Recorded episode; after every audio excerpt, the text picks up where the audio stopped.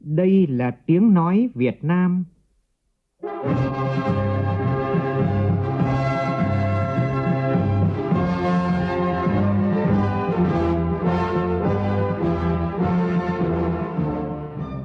là tiếng nói Việt Nam, phát thanh từ Hà Nội, thủ đô nước Cộng hòa xã hội chủ nghĩa Việt Nam.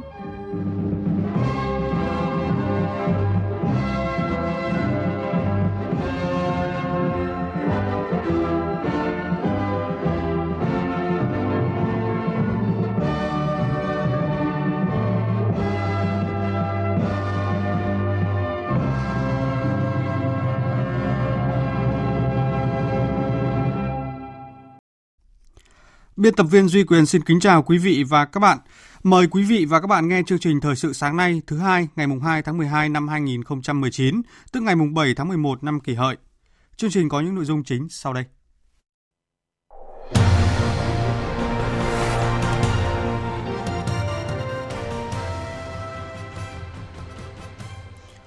Hôm nay kỷ niệm lần thứ 44 Quốc khánh nước Cộng hòa Dân chủ Nhân dân Lào, lãnh đạo Đảng, Nhà nước ta đã gửi điện mừng đến lãnh đạo nước bạn Lào. Việt Nam nằm trong nhóm cao nhất khu vực Đông Nam Á về tỷ lệ sử dụng các phần mềm không bản quyền. Đội tuyển U22 Việt Nam lội ngược dòng giành chiến thắng 2-1 trước U22 Indonesia, củng cố vị trí số 1 của bảng B trong khuôn khổ SEA Games 30 đang diễn ra tại Philippines. Trong khi đó, kết thúc ngày đầu tiên, đoàn thể thao Việt Nam đứng vị trí thứ hai toàn đoàn. Đây là động lực để các động vận động viên phấn đấu thành tích cao trong các ngày thi đấu tiếp theo. Trong phần tin thế giới, Hội nghị Liên Hợp Quốc về biến đổi khí hậu lần thứ 25 COP25 sẽ diễn ra khai mạc ngày hôm nay tại Madrid, Tây Ban Nha. Quốc hội Iraq thông qua đơn xin từ chức của Thủ tướng. Trong chương trình, biên tập viên Đài Tiếng Nói Việt Nam có bình luận nhan đề Khoảng trống du lịch ở khu vực đồng bằng sông Cửu Long.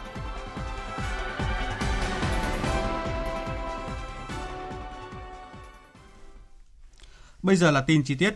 Thưa quý vị, hôm nay kỷ niệm lần thứ 44 Quốc khánh nước Cộng hòa Dân chủ Nhân dân Lào, lãnh đạo Đảng và Nhà nước ta đã gửi điện mừng đến lãnh đạo nước bạn Lào. Tin cho biết. Nhân dịp kỷ niệm lần thứ 44 Quốc khánh nước Cộng hòa Dân chủ Nhân dân Lào, mùng 2 tháng 12 năm 1975, mùng 2 tháng 12 năm 2019, Tổng Bí thư Chủ tịch nước Nguyễn Phú Trọng, Thủ tướng Chính phủ Nguyễn Xuân Phúc và Chủ tịch Quốc hội Nguyễn Thị Kim Ngân đã gửi điện mừng đến đồng chí Tổng Bí thư Ban chấp hành Trung ương Đảng Nhân dân Cách mạng Lào, Chủ tịch nước Cộng hòa Dân chủ Nhân dân Lào Bunyang Volachit, đồng chí Thủ tướng Chính phủ nước Cộng hòa Dân chủ Nhân dân Lào Thông Luân Sisulit và đồng chí Chủ tịch Quốc hội nước Cộng hòa Dân chủ Nhân dân Lào Pani Yathotu. Cùng ngày, Phó Thủ tướng Bộ trưởng Bộ Ngoại giao Phạm Bình Minh đã gửi điện mừng đến Bộ trưởng Bộ Ngoại giao Lào Sạ Lầm Say Cô Mạ Xít, trưởng ban đối ngoại Trung ương Đảng Hoàng Bình Quân đã gửi điện mừng đến trưởng ban đối ngoại Trung ương Đảng Nhân dân Cách mạng Lào Sùn Thon Say Nha Chắc. Thưa quý vị, phát biểu chỉ đạo tại hội nghị tổng kết công tác quân sự quốc phòng năm 2019 và thông qua dự thảo nghị quyết lãnh đạo thực hiện nhiệm vụ năm 2020 diễn ra ngày hôm qua, Tổng Bí thư Chủ tịch nước, Bí thư Quân ủy Trung ương Nguyễn Phú Trọng nhấn mạnh, năm 2020, nhiệm vụ xây dựng quân đội, củng cố quốc phòng, bảo vệ Tổ quốc tiếp tục đặt ra yêu cầu mới, Tổng Bí thư Chủ tịch nước Nguyễn Phú Trọng yêu cầu toàn quân cần quán triệt sâu sắc, thực hiện hiệu quả nghị quyết lãnh đạo năm 2020 của Quân ủy Trung ương, chủ động nhạy bén nắm, dự báo sớm và đánh giá đúng tình hình, kịp thời tham mưu với Đảng, Nhà nước, xử lý thắng lợi các tình huống quân sự quốc phòng, không để bị động bất ngờ. Bộ Quốc phòng cần xây dựng quan tâm đội ngũ cán bộ các cấp, nhất là đội ngũ cán bộ cấp chiến lược, chiến lược đáp ứng được yêu cầu nhiệm vụ trong giai đoạn cách mạng mới, tăng cường công tác kiểm tra, giám sát, giữ nghiêm kỷ luật Đảng, xây dựng Đảng bộ quân đội trong sạch vững mạnh, lãnh đạo thắng lợi nhiệm vụ quân sự quốc phòng năm 2020 và những năm tiếp theo. Theo thống kê của Hiệp hội Xuất khẩu Lao động Việt Nam, tính đến hết tháng 11 đã có hơn 130.000 lao động Việt Nam đi làm việc ở nước ngoài, vượt chỉ tiêu kế hoạch năm đặt ra. Tin cho hay. Trong đó, riêng thị trường Nhật Bản là trên 71.000 người, Bên cạnh đó, tại khu vực Đông Nam Á, 11 tháng qua có 584 lao động Việt Nam đi làm việc, giảm gần 47% quy mô so với cùng kỳ năm trước. Thị trường các nước khu vực Trung Đông tiếp nhận hơn 1.400 lao động. Ngoài ra, thị trường khu vực các nước châu Âu tiếp nhận gần 1.700 người, tăng trưởng 2,23% so với cùng kỳ năm ngoái. Trong đó, một số nước có quy mô tiếp nhận đáng kể là Romania, Slovakia, Ba Lan và Liên bang Nga. Bộ Nông nghiệp Phát triển và Nông thôn vừa phối hợp với Ủy ban Nhân dân tỉnh Quảng Ninh tổ chức hội nghị kết nối xuất khẩu hàng nông lâm thủy sản sang thị trường Trung Quốc. Tin của phóng viên Duy Thái. Các đại biểu đã thảo luận những vấn đề như đặc điểm của thị trường nông thủy sản Trung Quốc, quy định của Việt Nam về xuất khẩu nông sản sang Trung Quốc, quy định về nhập khẩu nông sản của Trung Quốc, vân vân. Qua đó cung cấp nhiều thông tin hữu ích cho các doanh nghiệp tham gia hoạt động xuất khẩu. Ông Trần Văn Công, Phó Cục trưởng Cục Chế biến và Phát triển Thị trường Nông sản, Bộ Nông nghiệp Phát triển và Nông thôn nói. Đối với các cái doanh nghiệp của chúng ta trong thời gian tới phải nỗ lực, chúng ta phải thay đổi phương thức tư duy về tổ chức sản xuất. Thế và các cơ quan quản lý nhà nước từ trung ương địa phương cũng phải là nỗ lực và hỗ trợ tích cực nhất cho các doanh nghiệp để làm sao chúng ta đạt các loại chứng nhận này và hỗ trợ tích cực nhất các thông tin về thị trường cho các doanh nghiệp của chúng ta có đầy đủ hành trang và chuẩn bị được các cái sản phẩm đáp ứng được cái thị trường Trung Quốc trong thời gian tới. Tại hội nghị cũng diễn ra lễ ký kết hợp tác kinh doanh giữa doanh nghiệp Việt Nam và doanh nghiệp Trung Quốc, gồm 6 cặp doanh nghiệp Việt Nam Trung Quốc với tổng giá trị hợp đồng lên tới hơn 15.000 tỷ Việt Nam đồng. Thưa quý vị và các bạn, những cảnh báo về nguy cơ thiếu điện từ năm tới, đặc biệt là vào cao điểm mùa khô đã được đưa ra. Để đảm bảo cung cấp điện gắn với vận hành an toàn hệ thống điện lưới quốc gia, Tập đoàn Điện lực Việt Nam công bố khả năng sẽ huy động khoảng 8 tỷ 600 triệu kWh điện dầu trong năm 2020. Đây là nguồn điện có giá thành rất cao từ hơn 3.000 đồng đến khoảng 6.000 đồng một kWh.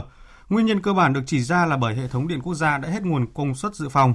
Trong khi phát triển quá nóng nguồn điện mặt trời, khả năng huy động được không cao thì rất nhiều công trình điện lớn lại đang chậm tiến độ hoặc có nguy cơ bị dừng hẳn, không triển khai được. Chuyên gia kinh tế Vũ Đình Ánh tỏ ra khá bất ngờ khi quy hoạch nguồn điện năng lượng tái tạo bị phá vỡ. Tôi chỉ biết đến cái việc phá vỡ quy hoạch hay là hình như chưa có quy hoạch về câu chuyện năng lượng tái tạo của chúng ta. Khi mà Quốc hội nêu ra vấn đề này, rõ ràng cái yếu tố công khai minh bạch ở đây là có vấn đề. Nếu như chúng ta công khai minh bạch nó ngay từ đầu, có sự tham gia đóng góp của xã hội, của giới chuyên gia thì có lẽ chúng ta sẽ hạn chế được câu chuyện này. Thưa quý vị và các bạn, làm gì để quy hoạch phát triển điện lực quốc gia mà cụ thể là quy hoạch điện 8 không bị phá vỡ để đảm bảo yêu cầu điện phải đi trước một bước, không chỉ đáp ứng đủ điện cho phát triển kinh tế xã hội mà phải gắn với thị trường điện cạnh tranh và phát triển bền vững. Đây cũng chính là nội dung của loạt bài phân tích của phóng viên Nguyên Long được chúng tôi phát sóng lúc 8 giờ sáng nay trong chương trình Thời sự đồng hành sáng. Mời quý vị và các bạn quan tâm theo dõi. Thưa quý vị, theo báo cáo mới nhất của Liên minh phần mềm thì Việt Nam nằm trong nhóm cao nhất khu vực Đông Nam Á về tỷ lệ sử dụng các phần mềm không bản quyền. Tin cho biết. Theo thống kê tại Việt Nam, tỷ lệ vi phạm bản quyền phần mềm trong năm ngoái lên tới 74%, không thay đổi so với năm 2017. Tức là cứ 10 phần mềm được sử dụng thì có tới 7 phần mềm là bất hợp pháp. Không chỉ cá nhân mà cả các tổ chức đơn vị lớn cũng có tình trạng sử dụng phần mềm lậu. Từ phần mềm văn phòng cho đến các trò chơi điện tử hay các công cụ và tiện ích khác, cứ khi nào có nhu cầu sử dụng, chỉ cần lên mạng tải bản đã bẻ khóa về để cài đặt. Đây là cách được nhiều người áp dụng đối với hầu hết các phần mềm ứng dụng trong máy tính. Được biết, năm ngoái đã có gần 30 doanh nghiệp bị xử phạt vi phạm hành chính gần 1 tỷ đồng vì đã có hành vi sao chép chương trình phần mềm máy tính trái phép. Thực hiện chỉ đạo của Thủ tướng Chính phủ và Bộ trưởng Bộ Công an, Cục Cảnh sát Giao thông vừa ban hành kế hoạch mở đợt cao điểm bảo đảm trật tự an toàn giao thông, trật tự xã hội dịp Tết Dương lịch và Tết Nguyên đán canh tí, các lễ hội đầu xuân năm 2020, thời gian từ nay đến hết ngày 14 tháng 12 tới. Trong đợt cao điểm, lực lượng cảnh sát giao thông sẽ tập trung tấn công chấn áp tội phạm trên phạm vi toàn quốc nhằm đảm bảo trật tự an toàn giao thông, phòng ngừa, làm giảm tai nạn giao thông và ủn tắc giao thông. Thông qua hoạt động tuần tra kiểm soát, chủ động nắm chắc tình hình, phân tích đánh giá, dự báo hoạt động của các đối tượng có hành vi vi phạm pháp luật trên các tuyến giao thông. Cũng liên quan đến vấn đề giao thông, Thưa quý vị, ông Quất Việt Hùng, Phó Chủ tịch chuyên trách Ủy ban An toàn giao thông quốc gia cùng lãnh đạo Tổng cục Đường bộ Việt Nam, Ủy ban nhân dân tỉnh Phú Yên vừa đến thăm hỏi động viên các gia đình nạn nhân trong vụ tai nạn giao thông làm 4 người chết, 3 người bị thương ở huyện Đông Hòa, tỉnh Phú Yên. Đồng thời chuyển lời chia buồn sâu sắc của Thủ tướng Nguyễn Xuân Phúc, Phó Thủ tướng Thường trực Trương Hòa Bình, Bộ trưởng Bộ Giao thông Vận tải Nguyễn Văn Thể đến gia đình các nạn nhân. Các cơ quan chức năng cũng xác nhận lái xe gây tai nạn có nồng độ cồn vượt mức cho phép và không có bằng lái xe. Tin của phóng viên Thanh Tuấn tại miền Trung. Ông Khuất Việt Hùng, Phó Chủ tịch chuyên trách Ủy ban An toàn giao thông quốc gia cho biết, trước mắt cần tập trung cứu chữa nạn nhân bị thương. Hai vợ chồng bị nạn là anh Huỳnh Chí Đôi và chị Trịnh Thị Kim Loan đang điều trị tại bệnh viện Đa khoa tỉnh Bình Định, hoàn cảnh khó khăn. Chính quyền địa phương và lực lượng chức năng tỉnh Phú Yên cần đặc biệt quan tâm giúp đỡ gia đình nạn nhân. Theo ông Khuất Việt Hùng, vụ tai nạn là hệ lụy rất đau lòng từ việc sử dụng rượu bia khi tham gia giao thông. Thượng tá Trần Khắc Quang, trưởng công an huyện Đông Hòa tỉnh Phú Yên cho biết, Nguyên nhân của vụ tai nạn do tài xế uống rượu bia và gây tai nạn trong tình trạng say xỉn. Thời điểm kiểm tra, tài xế võ Di Đô không có giấy phép lái xe. Nguyên nhân rượu bia là nguyên nhân chính, là nguyên nhân cơ bản. Ngoài ra thì anh này là không có giấy phép lái xe. Kỹ năng lái xe của anh rất là yếu. Công an huyện Đông Hòa đã ra quyết định khởi tố vụ án, khởi tố bị can và bắt tạm giam khẩn cấp đối với Võ Di Đô về tội vi phạm quy định khi tham gia giao thông đường bộ. Đại tá Nguyễn Văn Quân, trưởng phòng cảnh sát đường thủy công an thành phố Hải Phòng cho biết, hiện thì cơ quan chức năng đang tăng cường lực lượng đồng thời xác minh thông tin có vụ chìm tàu trên sông Văn Úc thuộc địa bàn xã Chiến Thắng, huyện An Lão và tìm kiếm vị trí tàu cùng người mất tích như tin báo. Tin chi tiết như sau. Lực lượng cảnh sát đường thủy đã nhận được thông tin có một tàu chở gạch bị lật chìm trên sông Văn Úc vào lúc 6 giờ ngày hôm qua. Nhận được thông tin lực lượng cảnh sát đường thủy đã triển khai tìm kiếm cứu nạn nhưng đến chiều qua vẫn chưa có kết quả.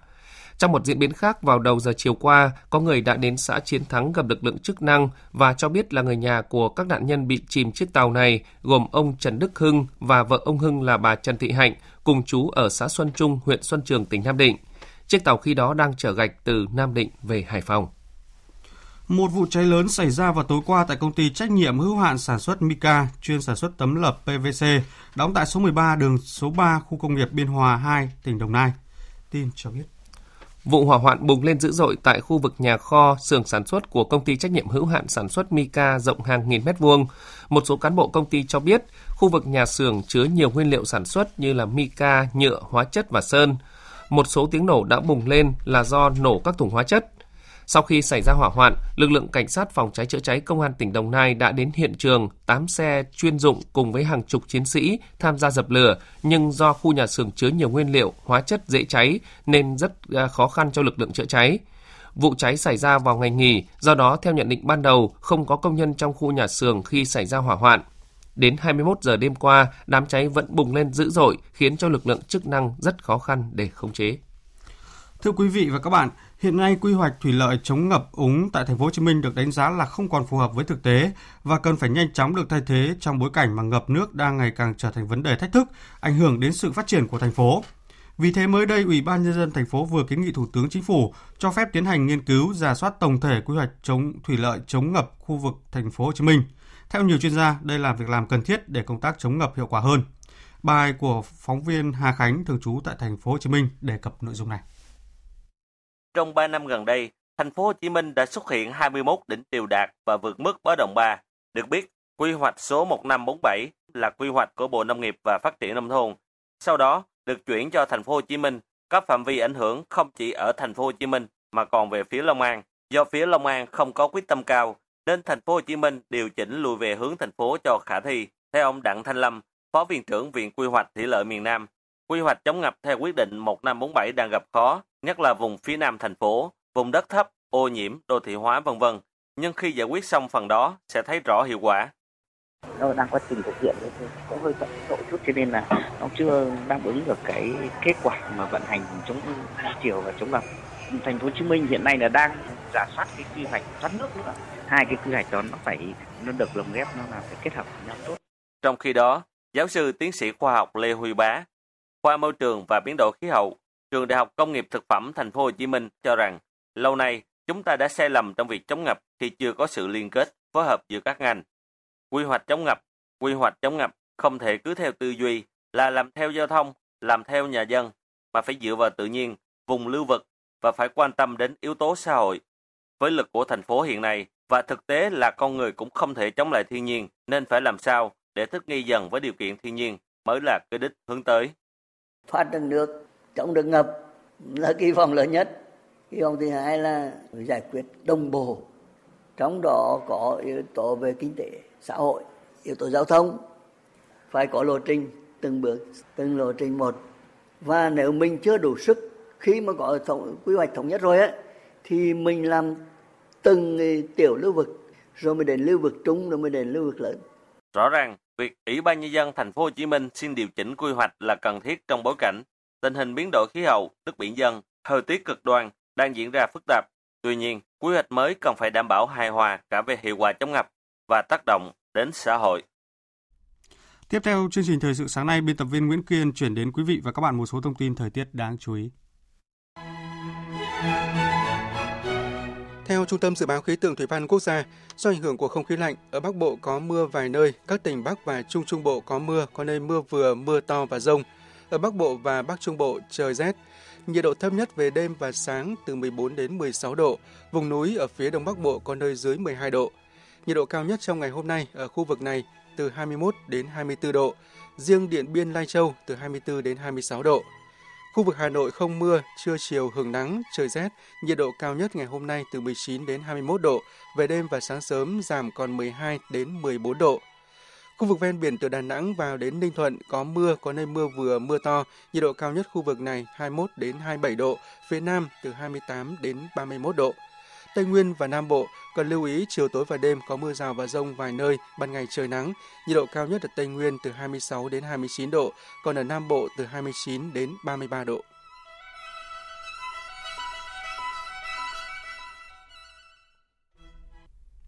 Chương trình tiếp tục với phần tin thế giới. Quốc hội của Iraq vừa bỏ phiếu thông qua đơn từ chức của Thủ tướng Abdel Abdul Mahdi sau nhiều tuần diễn ra các cuộc biểu tình chống chính phủ vốn tác động đến các lĩnh vực đời sống của người dân nước này. Tin của phóng viên Thế Nguyễn thường trú tại Ai Cập.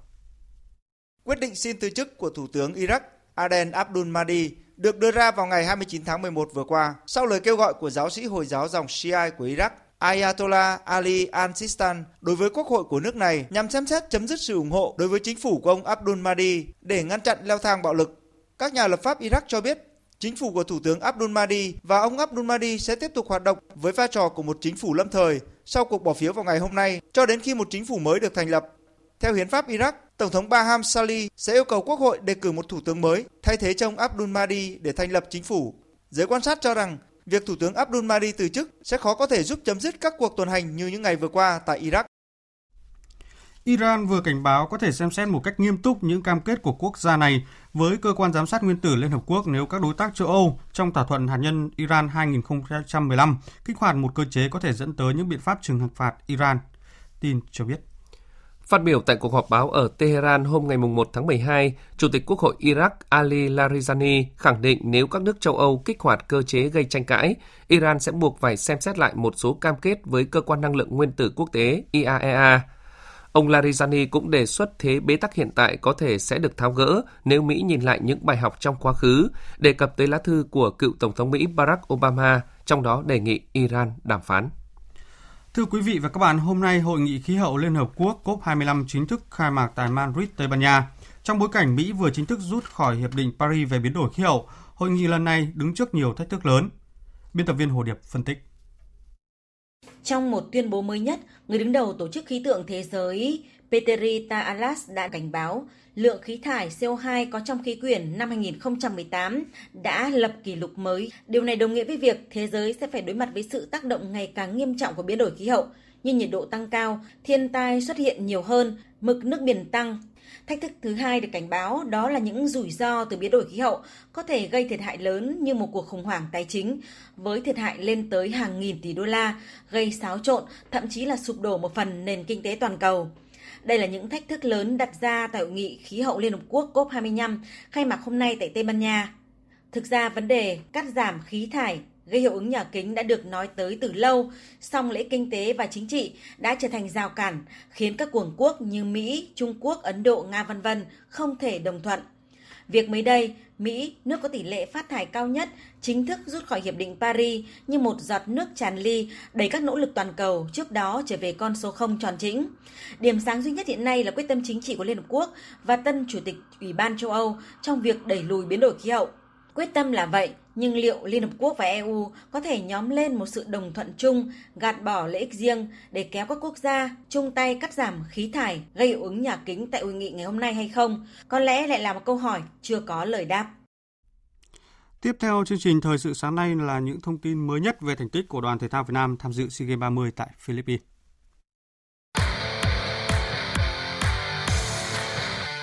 Nhật ký SEA Games 30 Nhật ký SEA Games 30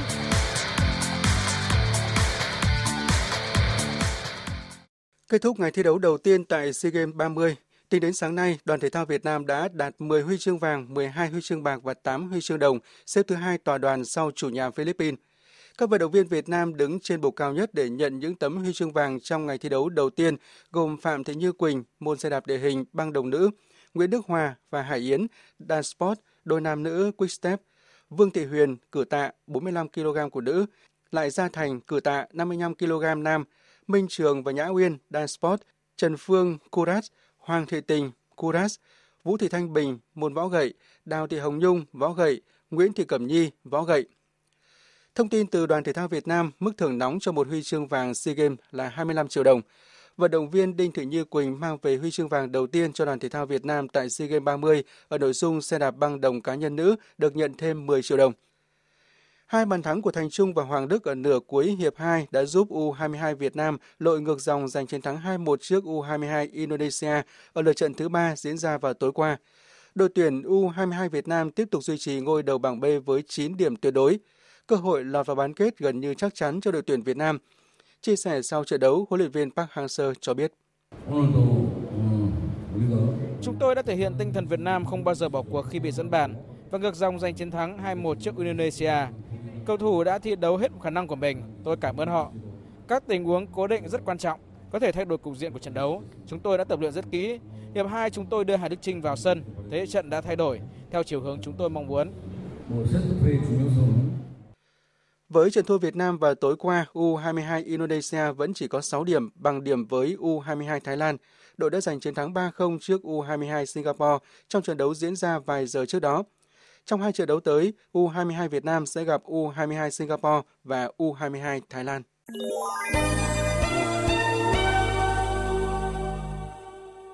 Thưa quý vị và các bạn, đồng bằng sông Cửu Long từng được quảng bá xúc tiến du lịch nhiều, từng được khen tặng thông qua các hình thức nghệ thuật, từng được biết đến như một xứ sở của sông nước bình yên, mưa thuận gió hòa. Nhưng nơi đây vẫn chưa là điểm quay lại của nhiều du khách. Phải chăng khoảng trống đó vẫn là yếu tố nhân hòa, trong khi thiên thời, địa lợi đã được thiên nhiên bàn tặng? Bình luận của biên tập viên Ngọc Năm về nội dung này qua sự thể hiện của phát thanh viên Hồng Huệ. Mời quý vị và các bạn cùng nghe. Đồng bằng sông Cửu Long vốn hiền hòa giữa cảnh quan thiên nhiên và con người. Nhưng nếu hỏi du khách liệu có quay lại nữa không, thì phần lớn ngập ngừng hoặc chưa có câu trả lời chính xác, hoặc là không. Bởi du lịch nơi đây nghèo nàn, chỉ cần đi một tỉnh sẽ biết hết các tỉnh khác. Vì vậy, đồng bằng sông Cửu Long nhiều năm qua vẫn chưa vượt qua mức 4% trong tổng thể du lịch cả nước. Tại Diễn đàn Phát triển Du lịch Đồng bằng sông Cửu Long tổ chức ở Cần Thơ cuối tuần trước, đại diện chính quyền các địa phương và doanh nghiệp lữ hành tiếp tục chỉ ra những nguyên nhân của thực trạng này. Một chuyên gia kinh tế cho rằng, hầu hết các địa phương của 13 tỉnh thành phố trong khu vực đều tổ chức khai thác du lịch chung giống nhau. Các sản phẩm du lịch chủ yếu dựa vào thiên nhiên trên cơ sở sẵn có mà thiếu đầu tư dài hạn. Du lịch đồng bằng sông Cửu Long đang đứng trên đôi chân ba điểm yếu là hạ tầng du lịch, sản phẩm du lịch và nguồn nhân lực du lịch, nên không đủ sức níu chân du khách. Chẳng hạn, hạ tầng giao thông cho dù đã được cải thiện, nhưng so với yêu cầu thì vẫn còn nhiều yếu kém. Khách du lịch không thể ngồi trên xe cả ngày từ thành phố Hồ Chí Minh, không thể chịu nổi cảnh kẹt xe kéo dài để đến một điểm tham quan trong vòng 1-2 tiếng. Khách du lịch cũng chưa cần mua đặc sản tại điểm đến mà đi địa phương nào cũng có. Khách du lịch cũng sẽ không ở lại qua đêm hoặc trở lại lần nữa để chiêm nghiệm, khám phá cảnh quan thiên nhiên, văn hóa, con người nơi đây nếu hạ tầng du lịch đơn điệu, thiếu chuyên nghiệp và na ná giống nhau. Biết rõ điểm yếu nên nhiều giải pháp rất hợp tình hợp lý được đưa ra để mong muốn du lịch đồng bằng sông Cửu Long phát triển.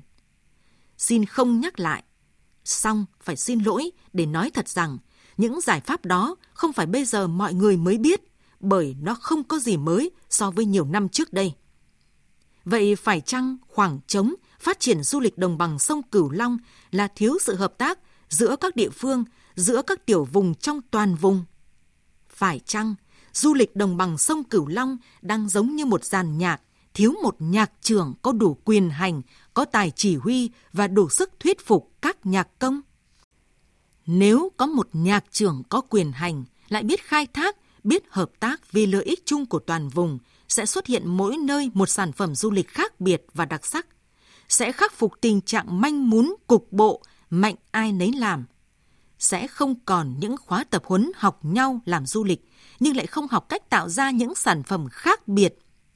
và nhạc trường ấy sẽ thúc đẩy, sẽ chỉ huy các địa phương cùng thực hiện quy hoạch vùng, tạo ra sản phẩm du lịch phong phú để níu chân du khách.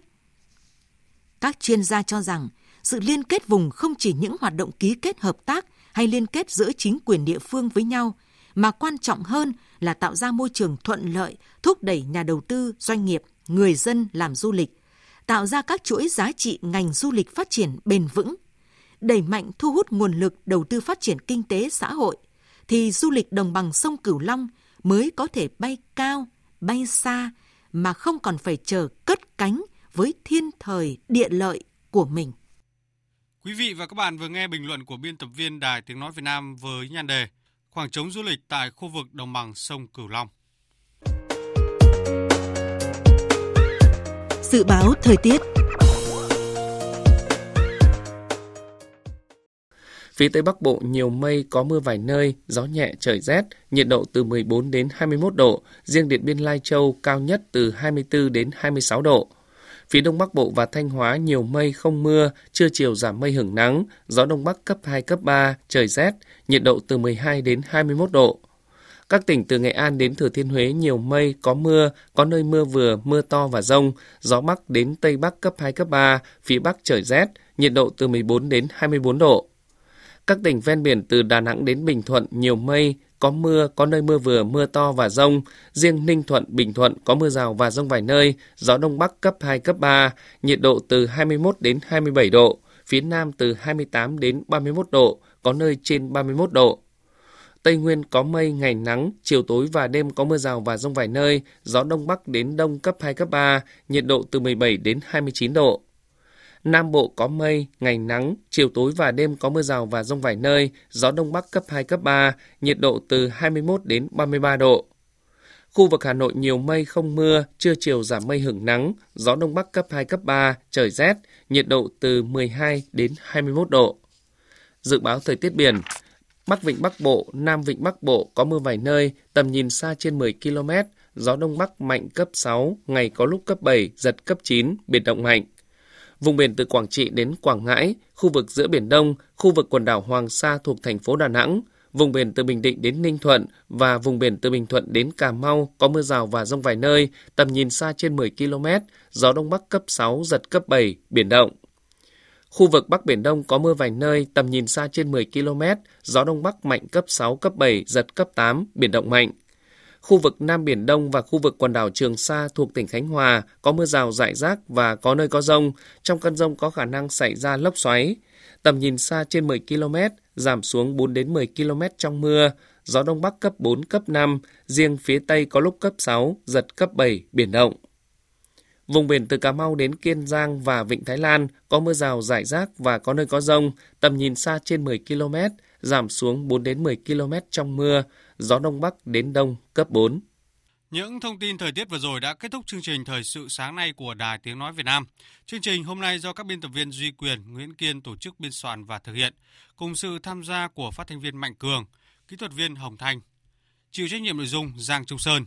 Quý vị và các bạn có thể nghe lại các chương trình thời sự trên website vv1.vn. Cảm ơn quý vị đã quan tâm lắng nghe. Kính chào và hẹn gặp lại.